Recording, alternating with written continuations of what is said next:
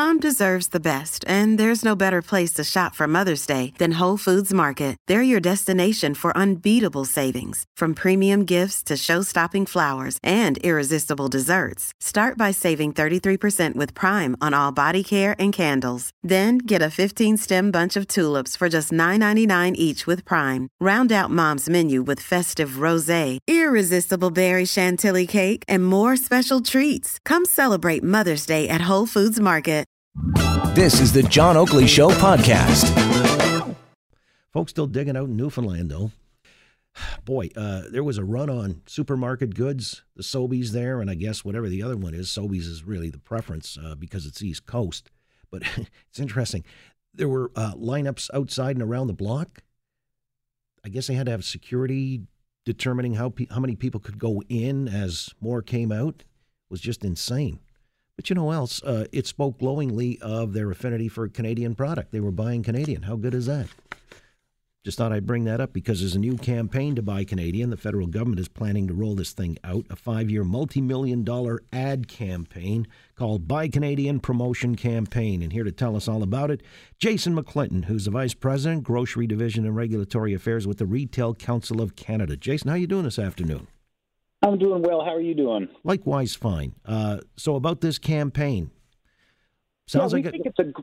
You go ahead. I think it. Yeah, well, we think it's a great idea, right? Because food produced in Canada is among the very best in the world, as you know, and you know we think it's a great initiative, uh, and grocers in Canada are keen to help. All right. So, what's it cost? Well, for, we're we're getting the information ourselves, but I think the numbers that you alluded to sound accurate. They're looking at between one point four and five million dollars per year over the next couple of years to do uh, social media and that sort of thing. All right. It's a branding exercise, primarily branding and marketing. Yeah, that's right, and it's to let Canadians know, right, about uh, about some of the great uh, the great food that's produced in this country, and to, to encourage them to uh, to make informed decisions about the food that they're buying, and we're very supportive of that. Well, I guess it sounds right, but uh, people don't know this already. I mean, do they need a big campaign to sort of uh, reassert that Canadian product is pretty good and people should be buying it? Well, we think that anything that helps promote Canadian business is ultimately going to be good uh, for Canadians, right, for the, the economy and, and jobs. And there are also obvious uh, potential benefits in terms of the environment and that sort of thing.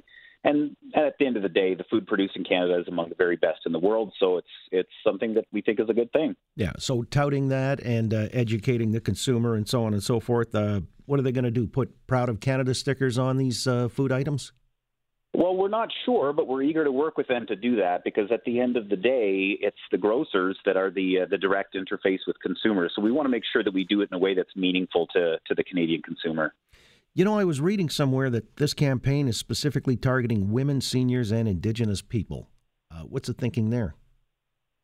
Well, I, I don't really know what the thinking is behind that, but as I said, we're eager to uh, to work with government to promote this in in, in, in, in the best way possible to, in order to make sure that the, the right groups get the, the right sort of information that they need to make educated decisions, right? But we're we're going to be working with them on, on that. So what is the information that people need going forward? I mean, consumer tastes, are they shifting? Are they changing? Where Canada has a role to play uh, insofar as, you know, dietary concerns, health habits, you know, how food is produced? Yeah, consu- consumer tastes are changing, and it's, they, they constantly change. The, the consumer is very, very savvy nowadays with uh, with Internet and social media and their mobile devices and that sort of thing.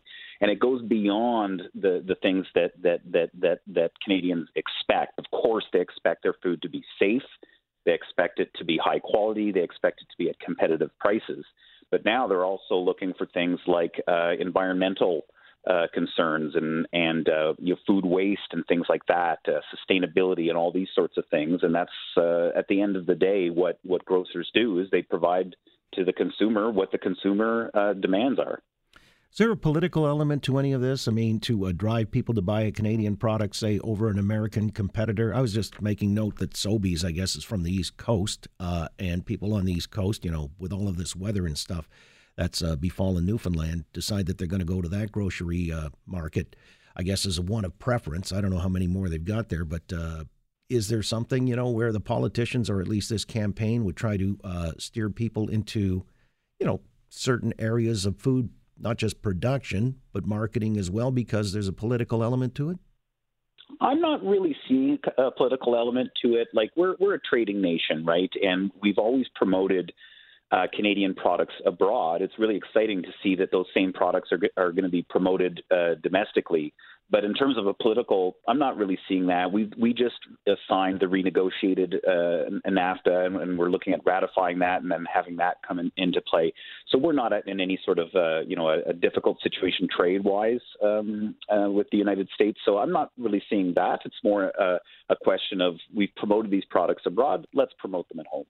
I think it rose uh, as an issue with the uh, ketchup wars down there in Leamington. You remember Heinz uh, closed the plant, French's came in, assumed some of the, I guess, slack in the market, and uh, President's Choice also, I guess, was trying to uh, usurp whatever Heinz was leaving by way of bad taste by leaving Leamington. Do you remember that whole thing that happened about three, four summers ago? I did, yeah, and it's, it is a very competitive space, right? The, the food food is a very, very competitive space.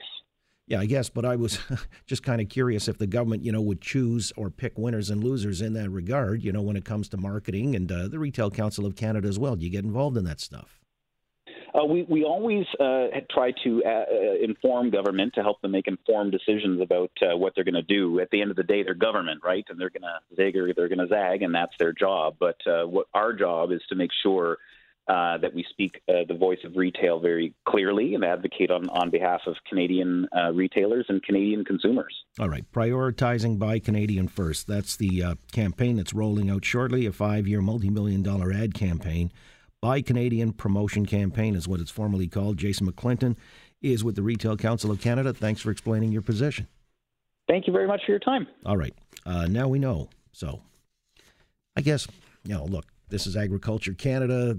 They feel they need to refresh the brand and uh, get out in front of all of this, and I understand. You know, got to tell people about your product first and foremost.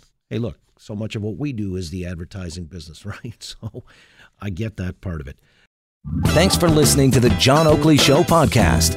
Be sure to rate, review, and subscribe for free at Apple Podcasts, Google Podcasts, and anywhere else you get your on-demand audio.